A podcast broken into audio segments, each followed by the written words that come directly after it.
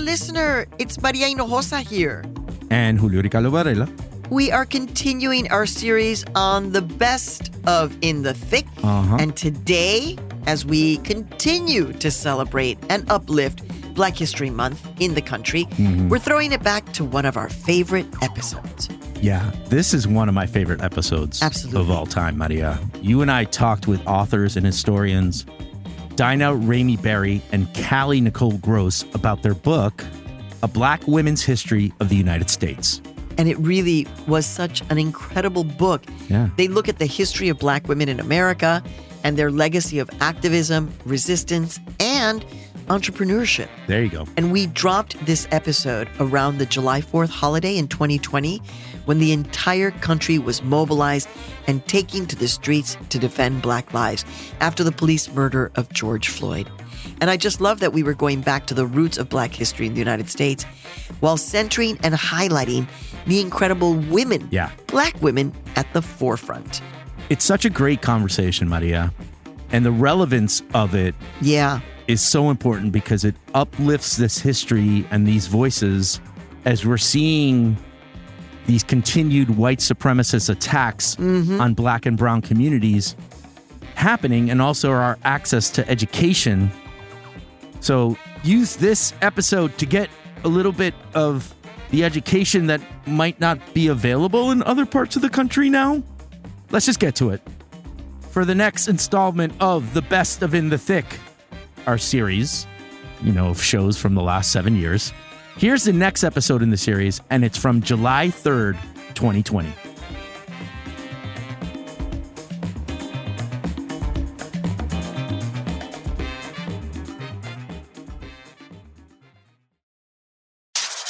Hey, welcome to In the Thick. This is a podcast about politics, race, and culture from a POC perspective. I'm Maria Hinojosa. And I'm Julio Ricardo Varela.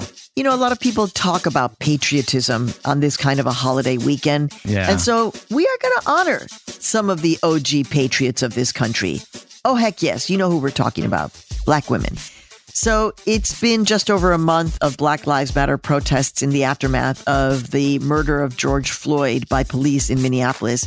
And it really has been Black women and Black LGBTQ folks on the front lines of these demonstrations in many ways. So we want to share with you an interview that we did a little bit ago about the history of the United States through the eyes of Black women, Wow. through the eyes of these American patriots. It's so good, this interview. It's, uh, you know, we did it right before the quarantine and also before the, this nationwide global uprising to defend Black lives. But this interview like remains highly relevant to the current moment in this movement. And we as a team and as co-hosts, we really felt that there's no better time to ground ourselves with this rich history of resistance and social change. So let's take a listen.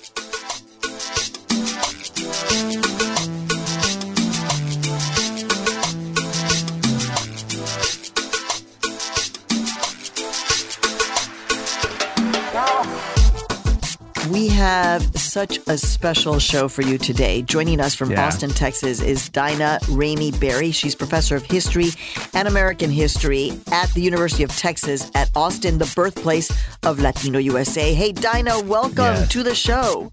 Thank you so much for having me. I'm happy to be here. And joining us from Philadelphia is Kali Nicole Gross. She's a Martin Luther King Jr. professor of history at Rutgers University. Hello, Kali. Hello, thanks for having us. Daina and Kali are really incredible women who have co authored a new book. It's called A Black Woman's History of the United States. Yes, hmm. this book is part of the Revisioning American History series by Beacon Press, and it's a beautiful and powerful book. Yeah. Thank you so much to the both of you for writing this book. It offers a really evocative introduction to the history of Black women in America, which are like a central force, the backbone of our country. And your book is structured with vignettes of Black women throughout history who have been overlooked, but who have been incredibly influential. And each chapter kind of shows the strength of Black women dating back even to before 1619. So we pulled out Isabel de Olvera. Hmm. She was a free woman of African descent who lived in Mexico. Wow. And she embarks on an expedition to what is now New Mexico uh, as a servant in 1600. And as you call Olvera's story, you say that it is an example of the hidden or otherwise unacknowledged aspects of the history of this country. And this is like a complex black woman, African descent, lives in Mexico, ends up in New Mexico with an indigenous community. So I just want to ask you which historical figures in all of this work just are you feeling like are with you on your path that you learned about as you were writing this book? And we'll start with you, Daina. So mine actually is Isabel de Olvera. She is someone that we spent a lot of time with, and I was just fascinated by her story and spent time trying to understand like what would the journey be like for someone before 1600 or around the year 1600 was when she was given permission to travel. She was actually a free woman, though. Um, and she says that she was neither bound by marriage or slavery, which I think is hilarious. It is. oh, so she was a feminist. yes, exactly. I'm neither bound by marriage nor slavery. So she saw a correlation between the two, maybe. Mm-hmm. Yeah. At any rate, um, she wanted to go and explore and see what New Spain would look like, which is now present day New Mexico and Texas. And she went to court. She um, testified in front of the city mayor of Cortejera, Mexico, and she asked for a petition because she wanted to have a piece of paper to protect herself from being bothered because she thought people would be disturbed by her presence as a free woman of African descent. Mm. At the end of her statement, she says, you know, people will be bothered by me because I'm a mulatta. And she said, I need a piece of paper to, you know, show that she's free. And at the end, she says, I demand justice. Mm. Damn. So we love that, that here at the beginning of African women of descent that we can identify who walked on American soil that was indigenous soil, obviously, right? Yeah. Who came and traversed this region at a time. This was before there was a large population of enslaved people here mm. in what became the United States. So black women started this country demanding justice, and I think we're still doing that today. Kali. There are so many but one of the ones that I always marvel at, it actually happens much later in 1963, is Mary Lucille Hamilton. This is a black woman. She's arrested at a protest in Alabama and she's thrown in jail for five days and fined $50, right? Why, you ask? Because she refused to answer the judge until he addressed her as Miss Hamilton. Oh my God. Okay. Damn. Damn. Yes. Right. Like, don't call me Mary. We aren't friends. I'm Miss Hamilton to you. Okay. Your honor. I think about the brass ovaries that you have to have to be in the segregated South. Damn. All white justice and jury mm-hmm. telling this white judge that he needs to refer to you as Miss Hamilton. Okay, she gets thrown in jail. But you know what? The NAACP took up her case. They fought it all the way to the Supreme Court and they ruled in her favor. Oh my God, I love right? this. Right? After a year, they reversed the contempt judgment. So she is one of my favorites because a lot of times in our history, we have, you know, the women who, of course, deserve our praise too, who are well known, right? Women like Rosa Parks, um, Shirley Chisholm, right? You know, Angela yeah. Davis, Assata Shakur, like these, you know, big name folks who've done incredible things and deserve those accolades, rightly so.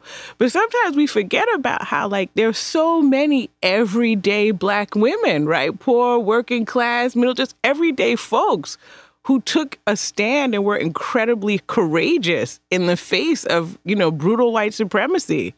So Miss Hamilton is one of my favorites. yeah, I was. You know what's going through my head when you said that? I was thinking of like Janet Jackson, nasty. It's like Miss Jackson, right, exactly.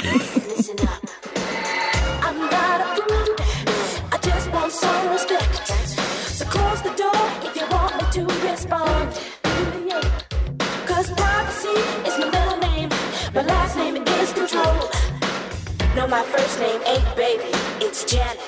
Miss Jackson if you're nasty. Nasty boys. I was like, damn, what a story. But in the book, the two of you lay out seven themes that have affected black women through history. So here are all the seven themes one, movement, migration, two, violence, three, activism and resistance. The fourth theme is uh, labor and entrepreneurship. Five is criminalization, six is art, and seven is sexuality. I want to talk about the activism and resistance part because you both detail how black women from the beginning of slavery, they resisted, they fought for their rights, and you write in the book and I'm quoting, Black women did not succumb easily to their captivity. Many fought back in the form of revolts and mutinies at sea.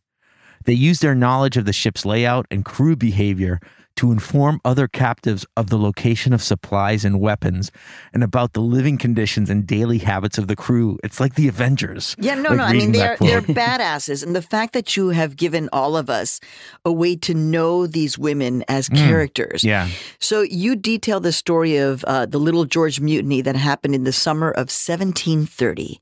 On the ship are 61 women and children out of 91 African captives. And because of their revolt, they ended up disembarking safely in Maine, which is kind of incredible. Yeah. So, what can you say about Black women's resilience? I mean, right now, I think so many of us are looking into our ancestral power Yeah. to mm-hmm. understand how we can survive this. Yes. So, hmm. talk about Black women's resilience and hope, surviving so much horror, and what we're seeing today in terms of Black women and their resilience and, frankly, their hope. So I love that you gave the example from the slave ship because I think I'm not big on sort of comparative suffering, right? But when you think about women that were on, they were African captive women on these ships, some of them were being raped.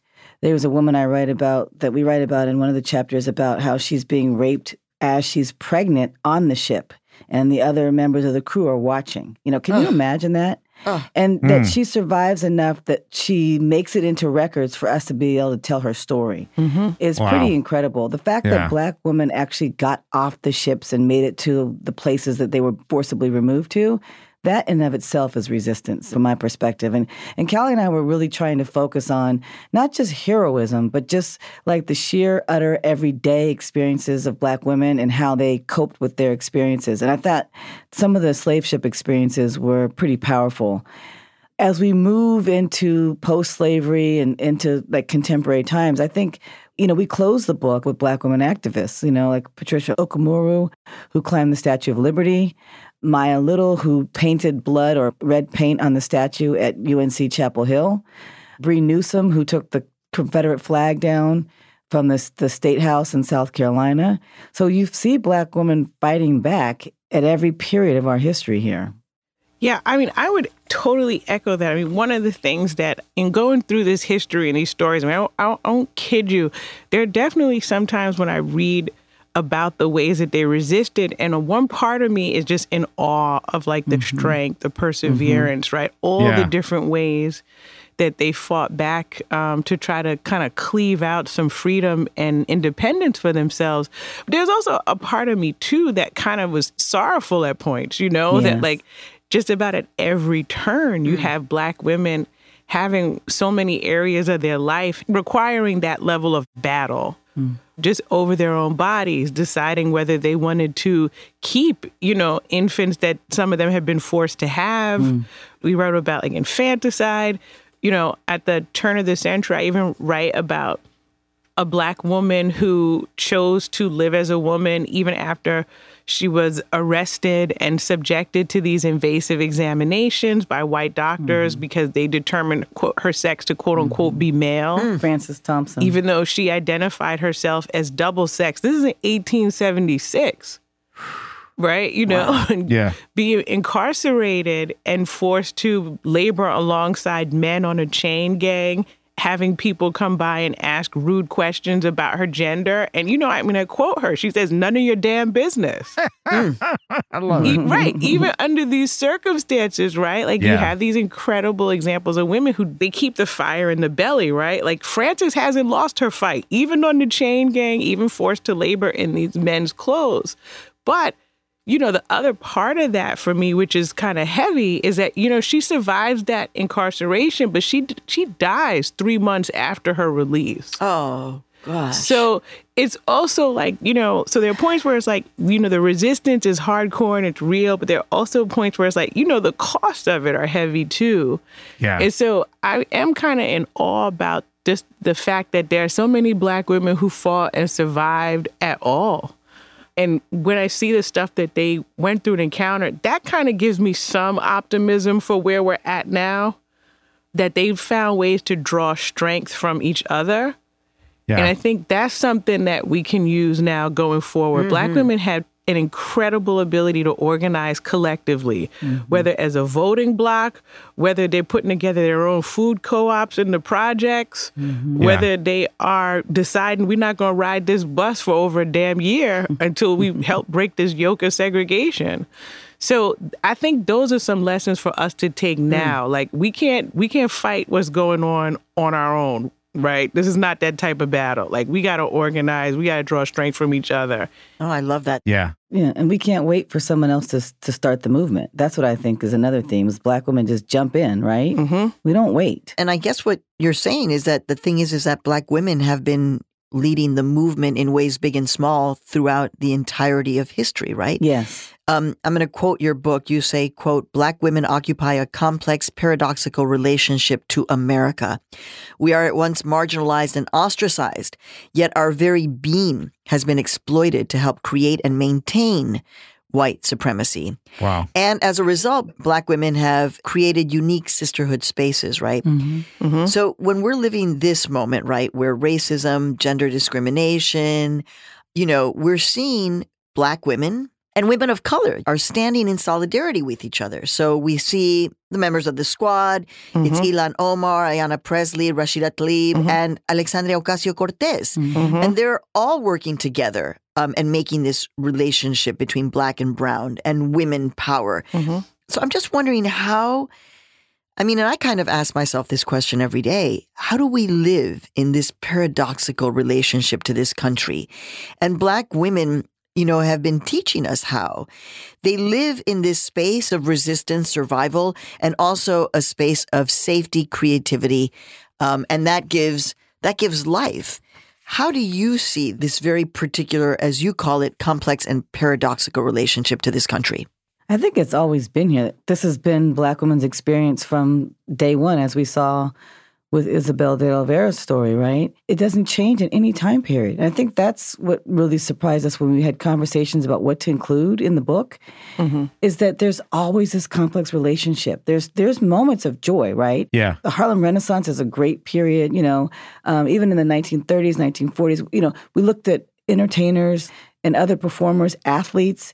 They had successes. The first black woman to win a medal was Alice Coachman, you know, a gold medal in the high jump. So there's success along the same time when there's deep pain and sorrow, um, the family experiences of someone like Emmett Till's mother, Mamie Till Bradley. Mm. Mm-hmm. Here's a grieving mother that decides to open the casket of her son so mm. that the world can see what happened to him when he's sent from Chicago to Mississippi for the summer. Mm. And, you know, we now know later, right, that the woman lied, that he didn't do what she's like, uh, you know, there's there's debate about whether he winked or whistled, right? Yeah. but that she lied and she she said that you know that she made the story up this is like years later so we have to sit with that how do we swallow that today Yeah. Yeah. And that's an act of power. Like you said, like, I never really think about the Emmett Till moment where the mom's like, "Oh yeah, we're opening up that casket." Like that mm-hmm. was a that was an act of resistance that probably no one knew at the time, at least in the culture of America, right? exactly mm-hmm. and it was in the midst of deep mourning and sorrow that she took a political stand Hmm. she probably couldn't even fathom the outcome of what that would do but she needed as a mother for people to see what they did to her son. So then she pinned pictures of what he looked like before he was lynched and then thrown in the hmm. river. She put the pictures in the casket and you can today now go to the national museum of african american history and culture and see the casket with those same photos pinned inside. Yeah, Mamie Mamie Till Bradley is just another one of those figures that is awesome to me and mind blowing because she is again one of these examples of a black woman who, you know, she wasn't like an activist with the capital A or Yeah. anything like that. I mean, she's confronted with this horrific tragedy and just immediately starts to like I mean like even for her to reclaim his body, she had to mobilize local politicians because the folks in Mississippi were trying to just cover it up and bury it right then and there before she even got there. Yeah. So it's like, you know, the fight started immediately after this horrible news. This is one of the things that I love about her that starts with Isabel and I think just goes right on throughout, which is that black women continually press for d- justice. Like they always put a demand out there for justice. You know, Mamie Till Bradley, she telegraphed the president okay, asking Yeah. for for intervention and justice. I mean, think about what it takes in this moment of of horrendous grief and sorrow to still summon up that kind of of power and will to just Yeah. you know fight and demand justice even in going to the trial the death threats that they endured mm-hmm. all of it and knowing full well what the outcome was going to be even at the start of it because southern justice was so corrupt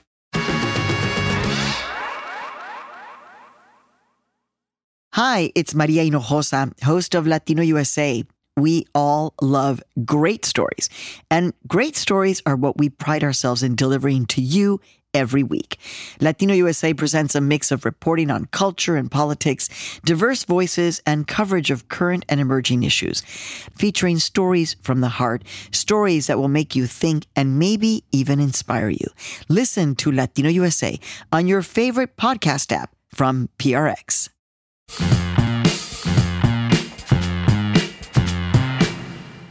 For me, my head's now going, this was Black Lives Matter before Black Lives Matter. Like Exactly. that was just another example. And just making the connections is incredible. But also the power of black women voters, right? And their civic engagement uh, in this country. And essentially the the impact that black women left behind in our history, how it sets the framework like we said, for black women today. So, for example, the mid 1840s, Sojourner Truth, who was freed when New York outlawed slavery in 1827, she became an abolitionist and women's rights activist. Ida B. Wells, who is a hero of Maria Hinojosa, another pillar in the history of black women who are not afraid to lead campaigns against lynchings.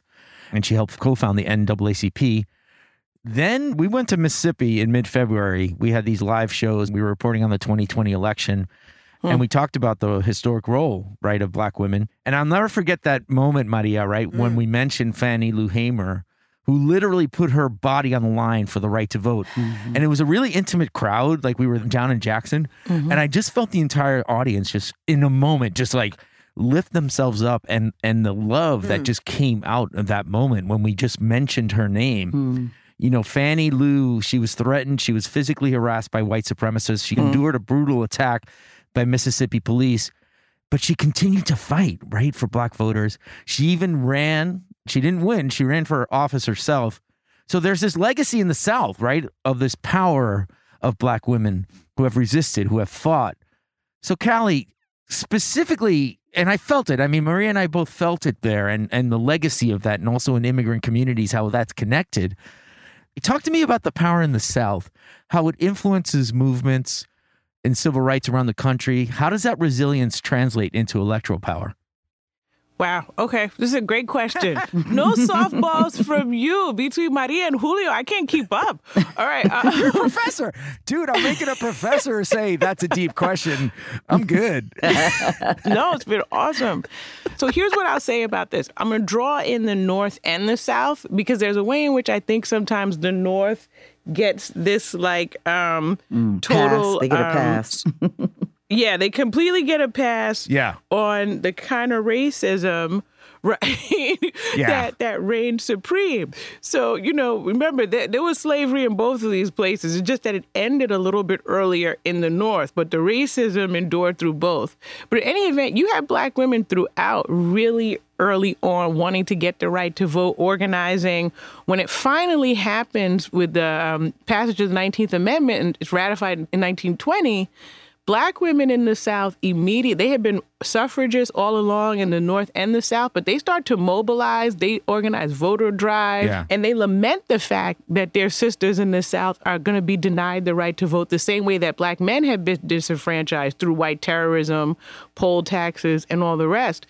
But they still, they organize clubs. And one of my favorite things that they did, and I'm talking about it now because I feel like we might need to revisit this, in an effort to sort of confront voter suppression, they organized with this um, Massachusetts representative, George Tinkham. Yep. And they actually canvass the South. They get testimony from people about all the ways that they're being denied the right to vote, men and women. And they collected testimony because he puts forward a bill that tries to change congressional reapportionment, not based on the population, but based on the number of votes cast. And I thought it was this brilliant way to start to challenge voter suppression. Yeah. Now, unfortunately, the bill doesn't pass. And then, of course, you know, Congress adds insult to injury by actually increasing the South's representation. Uh, but I think that their political activism, their organized, they knew immediately the importance of the right to vote. They try to leverage the fact that they're a powerful voting bloc. When they realize that it's not being acknowledged, they, you know, they shift parties also. Mm. Mm-hmm. which actually leads us really interestingly into our next issue because in chapter 10 we're talking about electoral power and how like another shift Yeah. right? I mm-hmm. mean 1960s 70s ultra radical i'm so happy that i was alive on the south side of chicago to experience the beauty and the horror right because there was a lot of attacks against black activists, Black Panthers, and I was around to know about Shirley Chisholm. She decides to run for presidency in the Democratic Party in 1972, and she's out there. She's like this very, how would I say, proper black woman in the sense of how she looked, how she dressed, her little curly hair. But she mm-hmm. was also talking like serious electoral politics and she was taking power. She was not quiet. And even though she had this strong campaign, she had endorsements from the Black Panther Party. In your book, you write about the fact that a lot of black women and men failed to support her because you say, quote, many proponents of black power, both male and female, hmm. believed that the 1970s marked a moment when African American women needed to sit down and let black men lead. So this was an internal conversation. And I'm wondering when you think about this now, you know, was this part of why why we still haven't had a, a woman president, a black woman president, and what's happening with the 2020 election cycle? when you look at the the right to vote and the historical trajectory, and you see that the right to vote was first given to all men before it was even given to women, right? We're in that year of suffrage. We're in the anniversary of the women's right to vote right now. Um, and so both black and white and Latina and Native women and Asian women um, all had to sit back while all men were voting up until 1919, 1920, right? So when you look at what happened with Shirley Chisholm and why are we where we are, I've been surprised that people don't know that she was the first woman to run for office. Um, a lot of people today think Hillary Rodham Clinton Oh, you mean the first woman to run for the presidency? for the presidency. I'm shocked at how many people did not realize it or had never heard of Shirley Well, as a Chisholm. woman, not as a black. Wow, As a black right. Democratic Yeah. Party. Uh huh. Yeah. So a lot of people don't recognize that. At any rate, um, there's always been tension, um, and we try to we try to cover this a little bit throughout the book within the internal Black community. Um, but what I like about her, if you listen to her speech, I stand before you today as a candidate for the Democratic nomination for the presidency of the United States of America.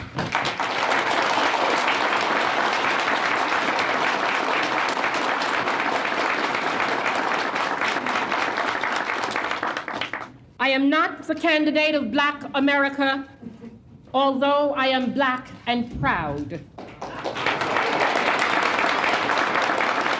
I am not the candidate of the women's movement of this country, although I am a woman and I'm equally proud of that. I am not the candidate of any political bosses or fat cats or special interests. you know, so she's like, take away my gender, take away my race. Not that she's not um, someone who cares about those things. She's saying, I'm not speaking for everyone, but I'm speaking for specific issues. And these are the issues that are dear to me. And so that might have been some problems. I don't know, Kali, if you would, if you think otherwise, but I think her campaign was a campaign about specific issues that were, that she cared about. You know, I mean, I think she definitely does run on this platform that's about trying to push past barriers and also to excite and politicize other folks who maybe didn't see themselves as a part of the political process. I mean, I think the issue of sexism and patriarchy runs deep, right, in this country. Yeah. certainly. And we know that communities of color are not, you know, sort of excluded from that. Right. And so there is this issue around sort of sexism and patriarchy, right? And machismo and these kinds of things that impact a lot of of these communities also and shapes how people think about it. And part of it is because so many folks have had their humanity so sort of demoralized. I mean, you think about the ways that that black masculinity and black femininity have been sort of caricatured and stereotyped. You know, there's a part of me that's sympathetic to the the notion that black men wanted to sort of redefine and push back against these ideas of them as deficient or lazy or mm. brutish Yeah. or somehow not leaders, right? There's a part of me that wants to be sympathetic to that. The same way that I understand why there are some sisters who, you know, chafe at the idea of constantly being described as like strong, right? Like there's a lot of debates mm-hmm. now about, you know, the strong black woman rhetoric and the ways in which that could be really harmful too, because it also expects people to uphold some of these sort of impossible standards. So I do think that some of that tension is an undercurrent in kind of the community and the politics and the way that people think about political leadership. But I also think we've reached a point now where everybody has had enough. and so the desperation is such mm-hmm. that it might actually open up some new possibilities at this point. Like, you know, it might it might be just enough to get us past some of the the traditional kinds of, of race, gender, and, and you know, sexuality sorts of biases that had limited kind of who we could imagine as a leader. So both of you guys mentioned this theme. One of the other themes was labor and entrepreneurship in the book. And you write about how black women were innovators, right? And businesswomen, no matter the adversity that they face. And one part of the book, and I'm quoting, they raised their own crops to sell during enslavement or hawked goods like pepper pot stew, as they did near Philadelphia's Congo Square in the colonial era. After emancipation, black women entrepreneurs opened beauty shops that catered to African American women's unique skin and hair care needs. Black women could get their hair fried, dyed, and laid to the side in the parlors. I love that line. But they could also laugh loud and trade scandalous gossip, all while cultivating grassroots activism. So obviously today we see the entrepreneurial spirit still alive and it's well within black women. For example, according to a 2018 State of Women Owned Business report that was commissioned by American Express, of all people, the number of firms owned by black women increased by 164% from 2007 to 2018. Wow. So, Daina, how do you see black women entrepreneurship as a medium of survival and even resistance in some cases?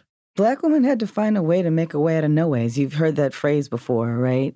Mm. And they they did so from the skills that they had and often coming out of slavery and moving into generations, the first few generations after slavery, they didn't want to do labor that was associated to work on the plantation. And many black women did not want to work in other people's homes. And that was often a job that was forced to them. Right. And those that took on entrepreneurial sort of skills and ideologies went and opened up businesses. They owned taverns. They actually helped with the banking industry. There's a lot of scholarship that has come out. Shennette Garrett Scott uh, out of the University of Mississippi has written a book about black women and how they um, were very important in helping with savings and creating their own banks. You know, you don't see that kind of history put in general history books where we, we talk about black women being innovators. Tiffany Gill, a scholar at Rutgers University, writes on um, black women in beauty shops how in those spaces where they were getting their hair done, um, they were also using that as a space of political activism, and they were they were planning and, and having meetings and getting ready for rallies Registering people to vote. in the space where they were getting their hair done. Kali, I'm going to ask you a more complicated question. oh, of course. And this actually also came up through your book, which is that ironically, one way in which African Americans tried to save and protect families was by holding slaves themselves. And that in Charleston City, South Carolina, between 1820 and 1864, the majority of black people who held other black people in slavery were women. Help us to understand they were doing this to protect Hmm. black families, but they also understood well, this is perhaps one way in which I can accumulate capital in order to be, you know, to play in this kind of economic reality. Right. Okay. So in a lot of instances, you know, you have black people buying family members. So a lot of times some of those purchases are them trying to buy other people out of enslavement. Um, and in some cases, in acquiring capital and using folks, other enslaved people as property, they were still able to hold other enslaved families together. I mean, one of the cruel sort of ironies about enslavement, enslaved families' fates were often tied up with the slave owners. So if a slave owner, you know, accumulates debt or gets sick or anything happens to them, that jeopardized any families that were together on the plantation or wherever they were. So there are ways in which sometimes that ownership is sort of participating in that trade, you know, in this sort of twisted way kind of help to sort of preserve some of those bonds. And now I'm going to pass it over to you, Daina. baton. so we actually struggled with how to write this because hmm. it comes up in class when in teaching and i always feel like we just wanted to have some better context so that we can put this out there because it, it was a pattern that happened right? Right. that there were black slaveholders. So what does that mean? So let me put it in context. Let's let's try to find a way so that people aren't spewing out misinformation about this history. Mm-hmm. We felt like okay let's address it face on. Let's talk about all the complexities that are involving in that. So you have black women that are some of them are married quote unquote to their enslavers so to white men. So here's the thing the reason why i said quote unquote sometimes there's a 20 or 30 year age gap. So do you see what I'm saying? Yeah. Are they really married? Is this a forced mm-hmm. relationship? So some of these women accumulated property through their husbands, quote unquote, and I'm using that very loosely, tried to take the property and create a life for themselves. They have children that they raised. Some of them, some, not all women wanted to be mothers, right? Yeah. Not all women wanted to raise the product of rape. So some of those um, women would try to purchase, as as Kali was saying, would try to purchase their children and then live in a free space. So Right. the status of enslaved people was defined by the mother. So if their mothers were were enslaved, then they were enslaved. But free black women had other opportunities for them, and one of those avenues was to marry. I don't even like using the word marriage. I'm sorry. I'm really struggling with that. even just saying it is awkward um, because they didn't have the kind of rights as quote unquote married women. And then did they even have the consensual right to deny this relationship? We don't know that. We don't know. So I, it's hard for us to, to have that conversation. But if you were free, in most states, like Virginia, for one example, Right. you had to leave the state once you were given your freedom within six months. So imagine that if you, the rest of your family is enslaved. So some of these women tried to make a, a living to then purchase their relatives and act like they were their slaveholders. Damn. And then once they had everybody, then they would move to the north Damn. Or to Canada because the North was not always Yeah. this holy land where everybody lived happily, right? Right. So that's part of what happens here. And we really struggled with that section and tried to flesh it out um, in a way that hopefully readers will understand the complexities of blacks owning blacks and not just walk away and say that.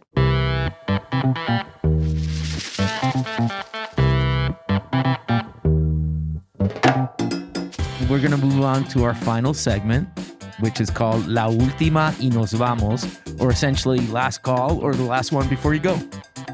So the question that we have, I think because we're all looking for hope um, based in reality and humanity, and we realize that all of us are making history, having an impact in history, and we thank the both of you so much for writing this book and Yeah. capturing this history. But today, is there a black woman who for you is kind of embodying the history of resistance and of optimism and hope and organizational ground game survival that you look at today and that you say, today I'm inspired by this black woman? Who would it be? And we'll start with you, Kali. So I have a, a small request. Can I do a cheat? Because there are two. Yeah. Yes. go for it. Okay, so so there are two. So the first one is I'm I'm really kind of a fan of Stacey Abrams. Oh, you took mine. Mm, That was your Daina. Yes. I'm interested to sort of see. Daina's like, why'd you take that from me? I mean, Yeah. listen, you know, I mean, this sister fought the good fight in Georgia. Voter suppression robbed her of the governorship. You know, she doesn't take it laying down. She's formed this organization to try to fight back. I'm interested to see what kind of role she plays going farther into this 2020 election if she ends up being anyone's running mate or if she's going to stay really challenging voter suppression. We know that vote by mail is a critical part of how voting has to occur in 2020 to ensure that as many people as possible can vote safely from home. But it's not only about those who can vote safely from home, as many people as who can vote through vote by mail, that reduces the number of people who have to be in line. But there are populations that have no choice. There are folks who are disabled, who have been displaced by COVID, who are homeless, who have language barriers. And if you're African American or Latino, you're twice as likely to have your absentee ballot rejected. If you're young, you're five times as likely to have that ballot rejected. And so there are some people who have no choice but to show up in person. And we want vote by mail to reduce the number of people who have to be in line on election day. That keeps everyone safe, and that means our democracy can work. So that's kind of like my first one. The other one is this sister who is an everyday black woman, Angela Whitehead, who in 2019 cursed out the white police officers who illegally entered her home. You must be crazy coming up in here. Sorry, talking about you're you wrong. heard something. You You, heard me talking. I talk loud and I'm aggressive. And guess what? You did not knock on my door. There's no weapons here. There's nothing going on here. And you are violating my rights, sweetheart. Right. Now, tell me that I'm fucking wrong. You can't, because I'm not wrong. You're violating my rights. and you do not come up. understandable. It's Shut up! Shut your mouth! You do not come up in my house. You do not. You do not come in my home without my permission. Period. When I get called, I don't care what you got. Hey, I don't care. I don't care what you got. Cause guess what? care. If I hadn't just came in the house and smoking a cigarette, this door would have been closed and your ass would have had to knock. You do not fucking come in my house without my permission. With your white ass and I'm black and I'm scared of you. Like I don't know my rights. Stop playing. You got the wrong black girl on the right day, baby. What do you want? Guess what? You about to walk out my home though, cause I know my rights. Yeah, Bye. No. This is Bye. Don't No. ever do that again. Thank you. She cussed them out and threw them out. And she's also my hero because we Love all it. know how some of those confrontations with police can go. Mm, all right. Thank you. Okay. Daina, I'm going to go with Bree Newsom, even though she's in the book. I'm a big fan of Bree Newsom. Who knew what would happen to her when she climbed that flagpole, you know, and took the Confederate flag down? Yeah. I can't imagine how many death threats she probably received. You know, she put her life on the line. the retaliation piece was much scarier to me than arrest. You know, I was even thinking about the possibility of being up on the flagpole and you never know who might walk by. Um, quite frankly, you know, you could get shot. Uh, you just really don't know, um, especially when you're up there and harnessed to the pole. I mean, you're in a highly vulnerable position, um, and so I, I really did have to, you know, pray on it quite a bit. But but part of why it was so important to me to do that was because to me that flag also represents just uh, fear. You know, it, it's racial intimidation. It's fear. Th- these are the same things that they would fly when people were were marching for integration. They would be flying that flag because it's, it's a it's a sign of, of intimidation, which is undergirded by violence. But that wasn't just an isolated incident. She's always been an activist. Um, and she's always been fighting for justice. So if you look at her larger historical trajectory, I keep saying that, but you know these women don't just show up as a, a one-time game. A lot of these women in this book have been doing and participating in activist movements in different ways throughout their lives, and in multiple organizations, not just for one cause. So I would say Bree Newsom and um, Kara Walker, the artist. Yes. If you've seen any of her work, it's amazing. She pushes back against slavery, white supremacy.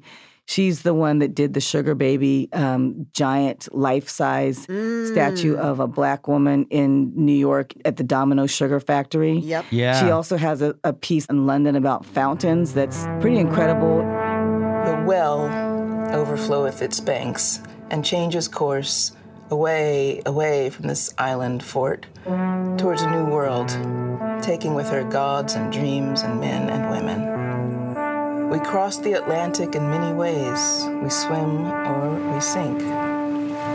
This is a piece about oceans and seas traversed fatally.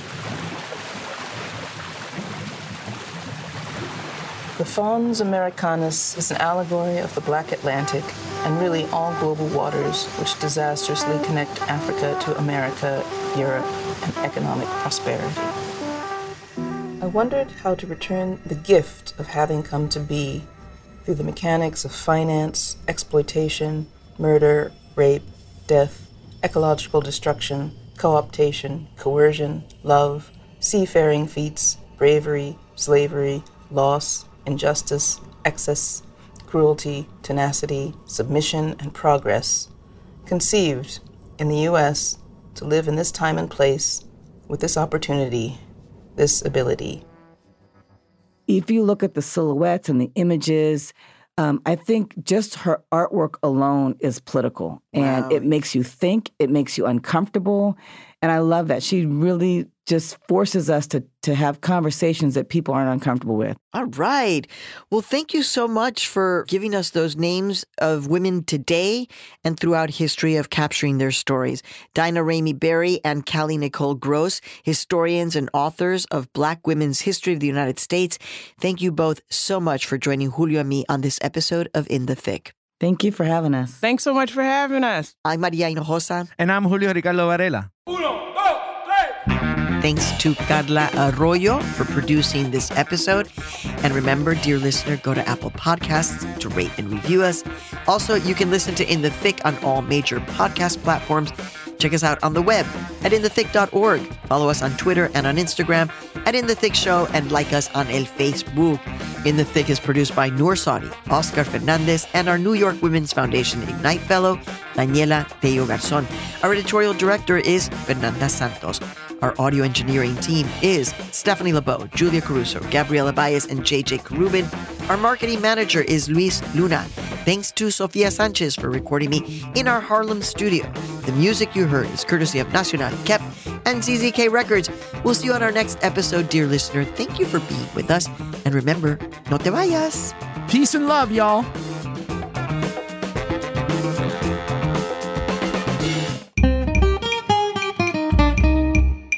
The opinions expressed by the guests and contributors in this podcast are their own and do not necessarily reflect the views of Futuro Media or its employees. From PRX.